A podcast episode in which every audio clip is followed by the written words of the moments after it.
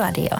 Ja se, mikä on mielenkiintoista, niin on se, että, että kun asia on tutkittu, niin tällaiset niin vanhat ihmiset, niin ne nimenomaisesti kokee, että digitalisaatio on tuonut heille enemmän kuin, kuin mitä nuoret kokee, jotka ehkä ajattelee sitä niin kuin liian itsestäänselvyytenä. Näin sanoo säästöpankkiryhmän toimitusjohtaja Tomi Närhinen.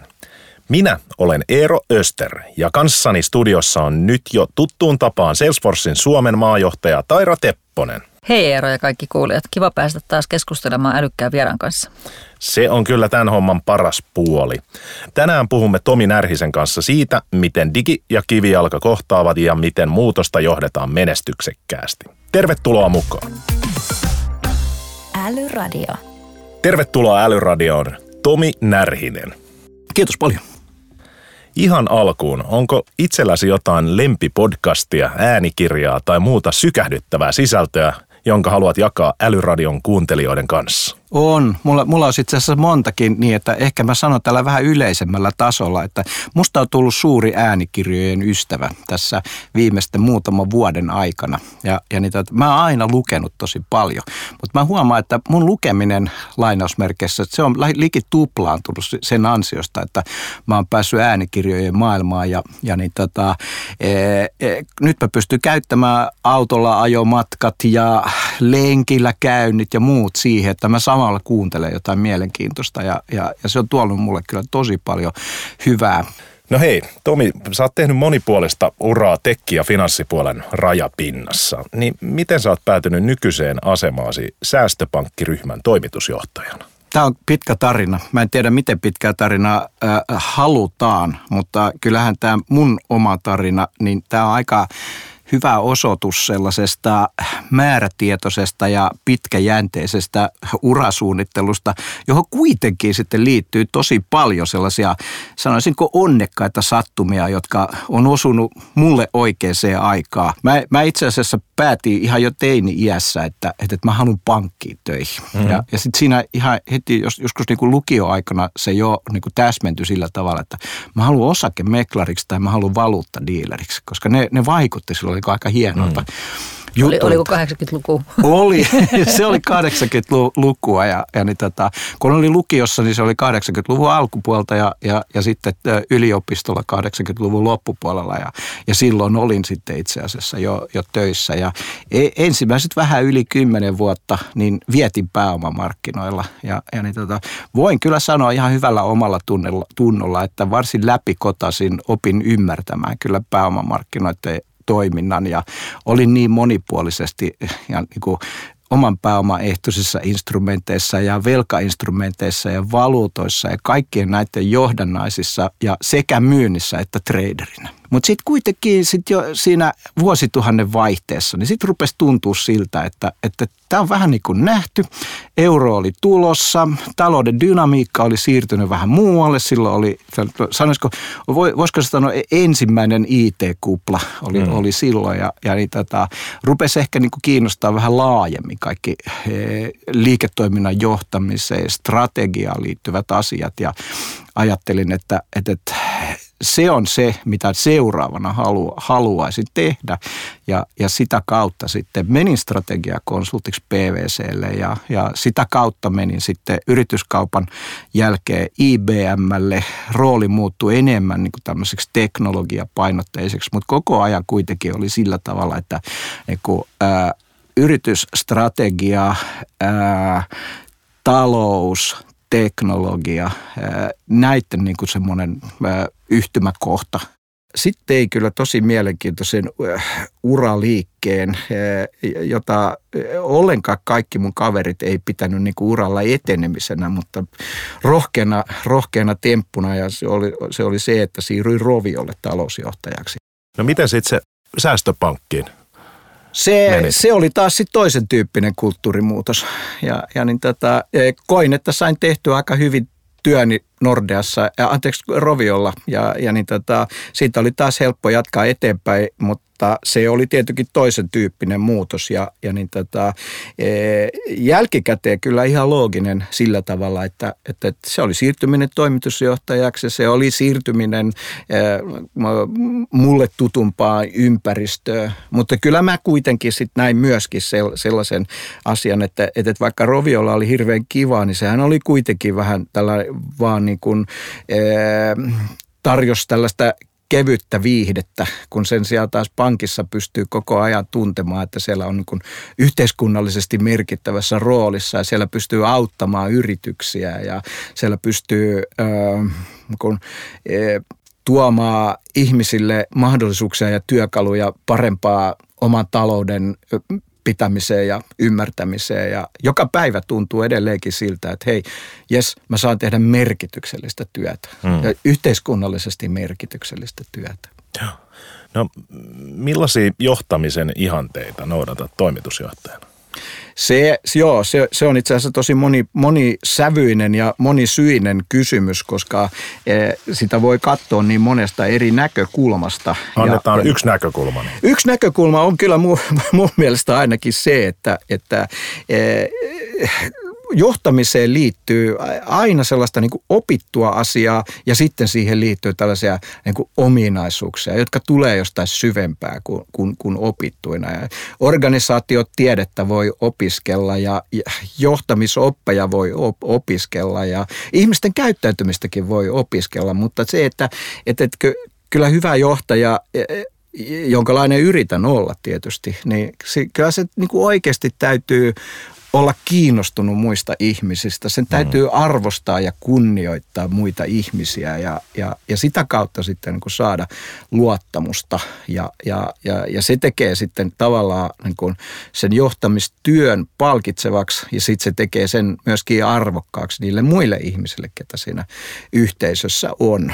Ja, ja niin tota, e, näin sanottua, niin, niin e, en kuitenkaan tarkoita sitä, että, että johtaminen sinällään olisi joku äh, tällainen niin kuin, äh, tyhjössä oleva äh, taito, vaan kyllä siihen liittyy sitten myöskin ihan tällaista niin kuin asiaosaamista äh, siltä toimialalta ja siitä bisneksestä, jossa, jossa toimii, koska kovin vaikeaa on voittaa ihmisten luottamusta, jos ei ymmärrä hmm. toimialan trendejä ja dynamiikkaa ja drivereita ja niiden välisiä riippuvuuksia.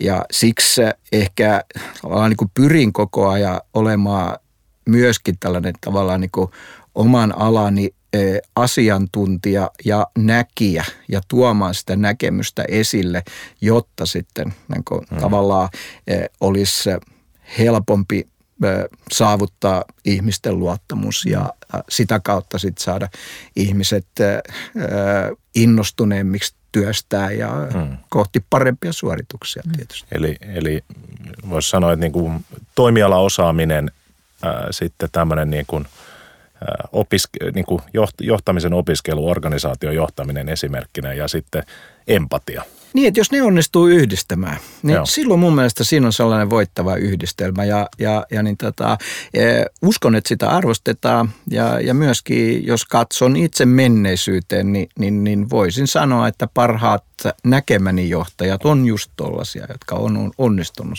yhdistämään näitä, näitä, näitä taitoja ja ominaisuuksia. Joo. Ja jos mä saan Eero vielä lisätä, niin ehkä semmoinen vielä niin kuin tavallaan niin kuin aikaelementti, että, että varmaan niin kuin e, samassakin yrityksessä eri aikana tarvitaan vähän erilaista johtajuutta tai vähän erilaisia painotuksia. Että... Kyllä, joo, se, on, se on ihan totta, että, että, että e, yritykset kehittyy ja muuttuu ja, ja tietysti sitten, että, että jos ei sitä pysty huomaamaan, että millä tavalla se on muuttunut ja minkä tyyppiset ongelmat on tullut akuuteiksi tai, tai minkälaiset niin kuin hyvät trendit on sellaisia, joihin pystytään tarrautumaan. No hei, pankeissa syntyy aika valtava määrä dataa asiakkaasta, ainakin enemmän kuin silloin 200 vuotta sitten. niin, niin tota, miten tämä niin kuin datan käsittelyn eettisyys on varmistettu?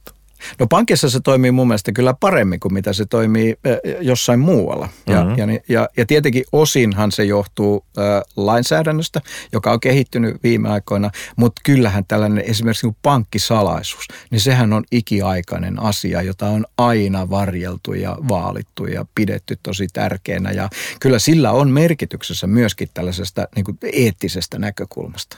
Niin että se, mitä pankissa tapahtuu, mitä siellä puhutaan, mitä siellä kirjataan, mitä transaktioita tapahtuu, niin se on, se on pyhä asia, että si, sitä ei sitten niin kuin muualla hyödynnetä. Ja, mm. ja, ja näkisin näin, että, että myöskin asiakkaat arvostaa sitä, että jos ne haluaa jakaa tietoansa jonkun kanssa, niin ne luultavasti haluaa jakaa sitä pankin kanssa, kun ne tietää, että pankkisalaisuus on niin pyhä asia kuin se on.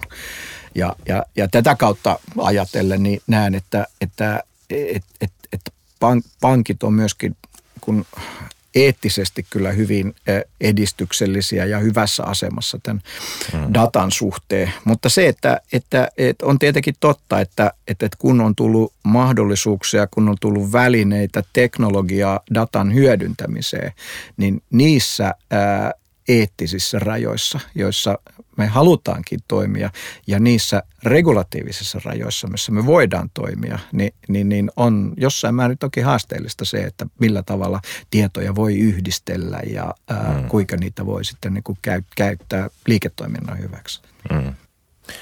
No Taira, onko Salesforcella jotain best practice-vinkkejä datan hyödyntämiseen?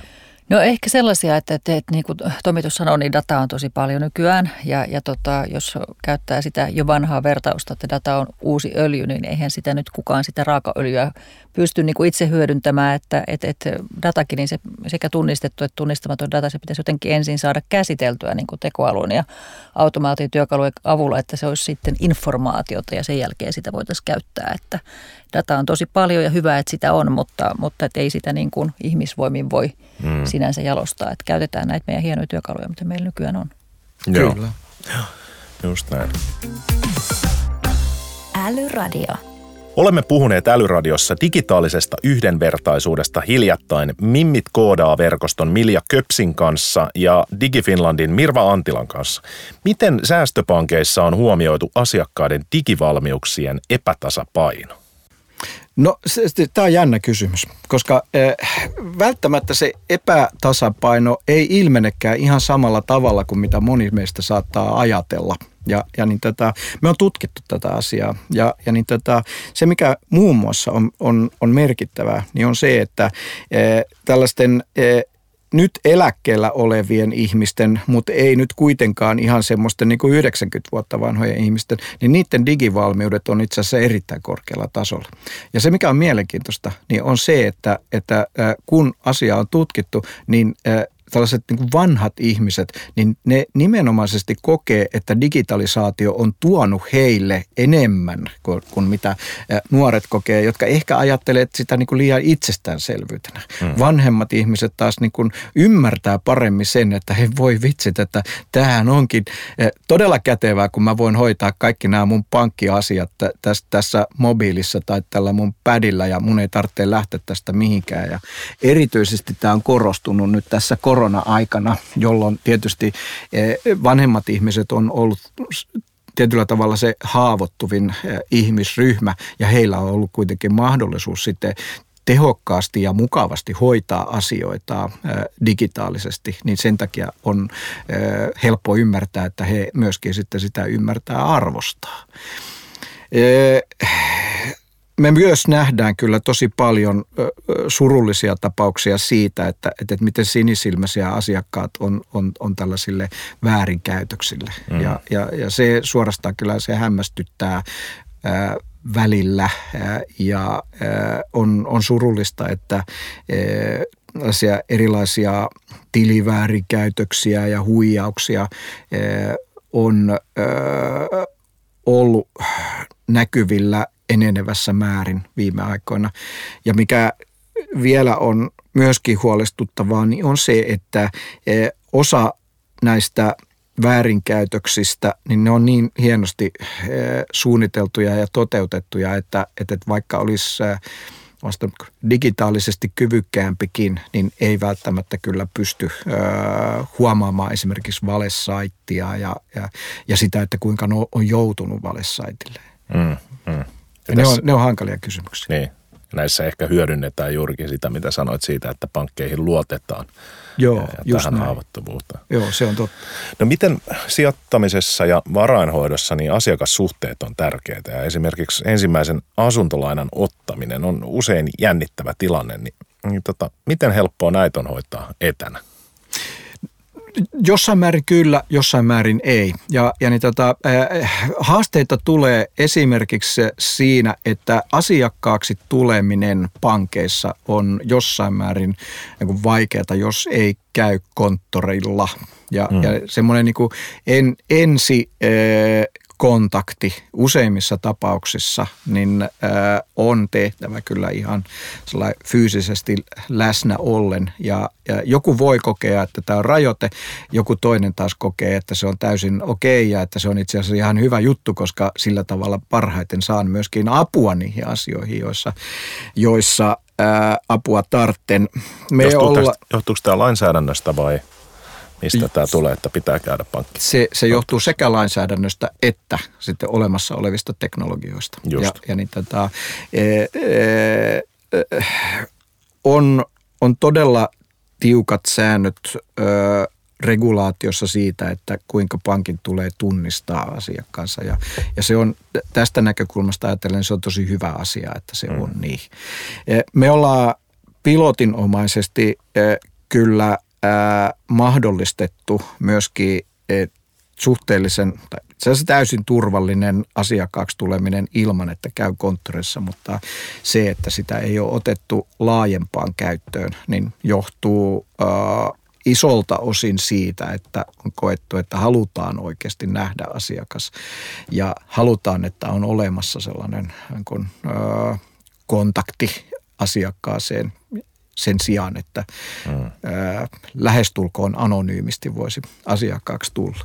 Mutta sitten sit, sit, niin sen jälkeen, niin, niin, niin kyllä, kyllä, kyllä pankeilla on aika paljon vielä tekemistä siinä, että, että se ensimmäinen asuntolaina olisi helppo prosessi ja mm. nopea prosessi. Ja, ja niin tota, kaikki pankit tekee tämän asian eteen töitä. Kulutusluotothan on mennyt jo aika paljon siihen, että siinä ei hirveästi apuja tarvitse ja se on, se on nopeata, jopa liiankin nopeata ja, ja liiankin helppoa, koska näkee, että, että kulutusluottomarkkinoilla on selvästi ilmiötä, että, että, että ihmiset ei ymmärrä, mitä tekevät ja selvästikin niin kaipaisi apua sellaiseen hyvää ja järkevää taloutensa suunnitteluun. Ja, ja sitä kautta ajatellen niin on ehkä vähän ongelmallistakin, että kulutusluottoja on niin helppo, helppo äh, nostaa äh, ilman, että on missään kontaktissa äh, pankin kanssa. Asuntolainapuolella taas, niin äh, asuntokauppa on digitalisoitunut aika hyvin, se, se puoli toimii. Äh, se, mikä on, kun aika hankala este vielä toistaiseksi on vakuuksien arvostus ja vakuuksien käsittely. Ja, ja se on tietenkin tässä asuntolaino, asuntolainoissa tärkeä asia, että e, pankilla on ymmärrys vakuuden olemassaolosta ja arvosta ja että se saadaan sitten myöskin käsiteltyä asianmukaisesti. Ja käytännössä se on ollut aika iso hidastaja tässä asuntorahoittamisen automatisoinnissa. Mutta aika hyviä askeleita kuitenkin ollaan tässä ottamassa eteenpäin myöskin, myöskin mm. sillä puolella. Kyllä. Taira, miten sä näet teknologian roolin asiakaskohtaamisessa?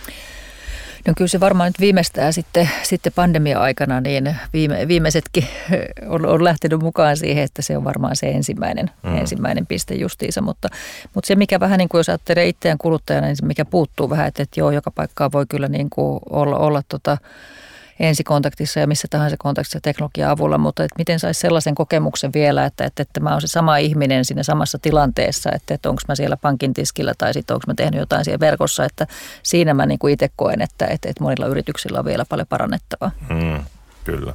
Voisi sanoa tuohon, että, että niin kuin toimialasta riippumatta, että ei Aivan. Joo, ei, ei todellakaan, joo. joo. No mutta Tätä jaksoa äänitettäessä sotatoimet Ukrainassa jatkuvat ja varmasti seuraamme tätä kaikki suurella huolella. Ukrainan sota ja Venäjän kohdistetut massiiviset talouspakotteet vaikuttavat koko maailman talouteen ties kuinka pitkään. Miten Tomi voit kommentoida finanssisektorin tilannetta ja valmiuksia sodan ja pakotteiden pitkittyessä? No ensinnäkin ihan tällä niin kuin käytännön asioista, jos puhutaan, niin ä, maksuliikenne Venäjälle, Valko-Venäjälle, Ukrainaan on käytännössä loppunut lähestulkoon kokonaan. Ä, se on tällainen niin kuin välitön vaikutus. Ä, kauppa Suomesta Venäjälle on pudonnut nyt ihan tuosta niin vuoden alusta tähän hetkeen yhteen kolmasosaa siitä, mitä se oli ja se tulee putoamaan vielä lisää. Ja mm. tämä voi kestää pitkän aikaa niin, että siihen me ei tarvitse varautua. Venäjä on meille tärkeä kauppakumppani, varsinkin tuontipuolella, ei niinkään vientipuolella, mutta tuontipuolella. Ja, ja, ja sitä kautta niin yritykset joutuu löytämään uusia toimitusketjuja, ää, uusia kumppaneita, paikkoja, mistä ostaa. Useimmissa tapauksissa se tarkoittaa sitä, että kun toimitusketjut saadaan kuntoon, niin hinnat on korkeampia. Ja se tarkoittaa sitä, että inflaatio tulee olemaan pitkäaikaisempi ilmiö kuin mitä varsinkin keskuspankit on odottanut tässä viime aikoina kun tähän yhdistää sen valitettavan faktan, että myöskin sitten eh, kansantalouden kasvunopeus tulee oleellisesti hidastumaan, suurin piirtein puolittumaan siitä, mitä on ennustettu tuossa joitain kuukausia sitten, niin stagflaatiolta on mahdotonta välttyä ja, ja niin tota, se, on, se on oikeastaan tavallaan niin kuin talouden näkökulmasta huonoin mahdollinen tilanne. Talous ei kasva, mutta on inflaatio, koska se vaikuttaa suoraan ostovoimaan ja, ja, ja ihmisten ostovoima huononee. Yritykset ei halua investoida. Suomen maariski on jo kasvanut oleellisesti tässä tämän vuoden aikana. Ja, ja kun me puhutaan paljon sijoittajien kanssa, varsinkin velkasijoittajien kanssa, ne on, mm. ne on hyvin kansainvälisten, niin ne, ne on ö, hyvin paljon enemmän huolissaan kuin aikaisemmin Suomen maariskistä. Ja, ja niin tota, e, valtion talous tai julkinen talous kokonaisuudessa oli jo varsin holtittomasti velkaantunut ennen kuin sota tuli. Ja nyt sitten, kun maariski kasvaa ja sodan takia tarvitaan lisää ää, velkarahoitusta, mm. niin me mm. ollaan kyllä tosi, tosi vaarallisella tie, tiellä. Eihän siitä mihinkään pääse. Kyllä. No Suomen Pankki kertoi viime kesänä, että suomalaisille on jäänyt peräti 9 miljardia euroa säästöön, kun ei ole päästy kuluttamaan. Niin onko tämä näkynyt jollain tavoin esimerkiksi sijoittamisen suosiossa? On, on, on. Se on näkynyt varsin selkeästi. Ensinnäkin tietysti se, että, että talletuskantahan on nyt erittäin korkealla, korkeammalla kuin koskaan, koskaan aikaisemmin. Ja, ja, ja me ja kaikki pankit nähtiin heti siinä koronapandemian alusta lähtien, että talletuksia tuli sisään huomattavasti enemmän kuin mitä aikaisemmin, huolimatta siitä, että korot oli nollassa tai jopa miinuksella. Ja se on yksi asia, mutta sitten toinen asia on se, että kun tässä sijoittamisen kiinnostuksen lisääntyessä, niin selvästikin on nähty se, että osin se johtuu tällaisista isoista trendeistä, niin kuin siitä, että ihmiset on huolissaan eläkkeistä ja pitkäaikaisesta säästämisestä, mutta sitten samaan aikaan niin on myöskin nähtävissä se, että sitä ylimääräistä kassavirtaa näyttää kertyvän ja se on johonkin laitettava ja kyllähän sitä sitten tietysti mielellään laitetaan rahastoihin ja osakkeisiin ja joukkovelkakirjalainoihin ja, ja, ja tällaiseen ja, ja se on sinällään ihan hyvä asia ei, ei mitään vika siinä. Mm. No, puhutaan vähän vastuullisuudesta, niin, niin tota, sijoittaminen on kokemassa tämmöisen vastuullisuusherätyksen.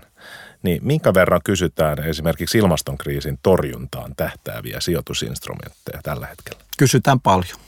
Kyllä se näkyy vähän joka puolella. Ja, ja niin tota, e, voi olla, että, että, että se saattaa nyt sitten asiana näyttäytyä vähän tällaisena muoti-ilmiönä ja, ja, pelkona onkin se, että, että e, kaupoista ostetaan vastuullista makkaraa ja kaupoista ostetaan vastuullisia iltapäivälehtiä ja muuta tällaista. Että se vähän ehkä sitten kärsii inflaatiota, mutta ei olla liian huolissaan siitäkään, vaan ollaan iloisia siitä, että mm. ihmiset on tällaisen ilmiön huomannut ja sille on hyvä syynsä. Ja, ja kyllä me ollaan ainakin tosi tyytyväisiä, että, että näin on tapahtunut. Ja ää, ensin hän se näkyy sillä tavalla, että isot sijoittajat alkoi olla enemmän kiinnostuneita vihreistä lainoista tai muuten vastuullisista lainoista. Ja, mm. ja, ja näkisin näin, että, että sijoittajat on ollut ihan, niin kuin, nimenomaan suuret sijoittajat on ollut kärkijoukoissa tämän vastuullisuuden toteuttamisessa ja läpiviemisessä ja sillä on ollut paljon suurempi merkitys kuin millään julkisilla toimilla. Mm. Ja, ja, ja meille se tietysti sopii, koska me kovin mielellään tietysti pyritään omassa toiminnassamme sitten näyttämään sijoittajille, että me toimitaan vastuullisesti kaikissa niissä vastuullisuuden ulottuvuuksissa, mitä, mitä me nyt tärkeänä pidetään. Ja sitten toisekseen, niin kun me sijoittajien suuntaan näytään vastuullisina, niin meidän on helpompi sitten myöskin asiakkaiden suuntaan näyttää hmm. vastuullisilta. Ja, ja niin tota, ehkä niin tietenkin tässä vielä nyt haeskellaan aika monelta osin sitä, että mitä se vastuullisuus käytännössä tarkoittaa ja kuinka sitten esimerkiksi EU-taksonomia vaikuttaa siihen, että, että kuinka tuotteita hinnoitellaan ja minkä tyyppisiä kohteita rahoitetaan ja tällaisissa asioissa, mutta mutta säästöpankkitoiminnan vahvuushan on se, että se vastuullisuus on ollut DNAssa jo vuodesta 1822 ja se on helppoa koko ajan niin soveltaa siihen omaan toimintaan. Ongelmallisempaa on tietysti se, että, että, että me rahoitetaan asuntoja, jotka, joiden lämmittäminen tehdään ehkä öljyllä. Mm. Me rahoitetaan taksikuskeja, jotka ajaa diiselillä ja, ja, ja se, että kuinka me sitten niin kuin tällaisissa tapauksissa reagoidaan ja käyttäydytään, niin se on jossain määrin haasteellista. No, onko sodan syttymisen jälkeen kysynnässä näkynyt muutosta, kun on mietitty fossiilisista niin puhtaaseen energiaan siirtymistä? Joo, tässä on oikeastaan kaksi asiaa. Ensimmäinen asia on se, että voi olla, että e, joltain osin niin e, ilmastonmuutoksesta ei ehkä puhuta e, just nyt samassa määrin kuin mitä puhuttiin vaikkapa viime vuonna johtuen siitä, että on niin isoja kriisejä ja niin välittömiä kriisejä ympäristössä. Mutta toinen juttu on se, että niin kuin nyt on huomattu, niin kyllähän tämä tulee käytännössä olemaan todella ä, iso askel vihreässä siirtymässä, kun se on pakko tehdä. Mm. Ja vielä kaiken lisäksi nopeudesta palkitaan. Niin e, näkisin, että tässä on nyt tämän, tämän niin suuren onnettomuuden, suuren vahingon kautta kuitenkin sitten löydettävissä jotain hyvääkin. Mm. se on nimenomaan tämä vihreä siirtymä. Joo. No avaatko Taira hieman Salesforcein vastuullisuutta ympäristönäkökulmasta? Joo, joo mielelläni. Ehkä voisi aloittaa noista meidän arvoista, että, että firmahan on 23 vuotta vanha ja meillä on ollut neljä perusarvoa, jotka ovat samat ihan perustamista asti. Ja nyt sitten niin kun iso muutos tämän vuoden alussa, niin sustainability tuli meidän viidenneksi arvoksi. Ja, ja tota, käytännössä meille tarkoittaa sitä, että, että me ollaan jo tällä hetkellä hiilineutraali ja pyritään jatkossa olemaan hiili, hiilinegatiivinen siinä mielessä, että, että tota, sitä ei tule lisää, vaan vähenee meidän toiminnan myötä ja kannustaa hirveästi meidän asiakkaita myöskin mukaan näihin initiatiiveihin. Ja sitten ihan käytännön niin kuin tuotetasolla se tarkoittaa meillä, että me ollaan tehty uusia tuotteita tälle alueelle, että meillä on esimerkiksi tämmöinen Net Zero Cloud, millä asiakkaat voi hyvin seurata niiden omaa hiilijalanjälkeä ja, ja, ja tota, miten vähentää, miten raportoida, niin hmm. tosi tärkeä asia meille. Kyllä. Älyradio. Sitten onkin aika lopetella. Älyradion vakiokysymys on kysytty jo yli seitsemältä kymmeneltä vieraalta ja nyt kysymme sen Tomilta. Tomi Närhinen, mikä sinusta on älykkäintä juuri nyt? Se voi olla idea, palvelu, kirja, mitä tahansa? Minusta älykkääntä tällä hetkellä on se, että suomalainen ulko- ja turvallisuuspolitiikka on jälleen kerran vahingon ja onnettomuuden kautta löytänyt sen linjan ja suunnan, mikä se piti löytää, jos oltaisiin oltu älykkäitä, niin 30 vuotta sitten. Ajankohtainen asia. Iso kiitos haastattelusta, Tomi. Kiitos paljon, oli ilo olla mukana. Kiitos, että sain olla täällä. Älyradio. Taira, tämä taisi olla kolmas vierailusi Älyradiossa. Taisit laskea aivan oikein. Lisäkin saattaa olla luvassa. Jäämme odottamaan kuinka käy. Kiitos kun kuuntelit jakson. Kuulemme mielellämme kommentteja Älyradioon liittyen Twitterissä hashtagillä Älyradio. Samalla tunnisteella voi myös ehdottaa tulevien jaksojen vieraita. Käy myös tilaamassa Älyradio omasta suosikkipalvelustasi. Kuulemiin! Älyradio.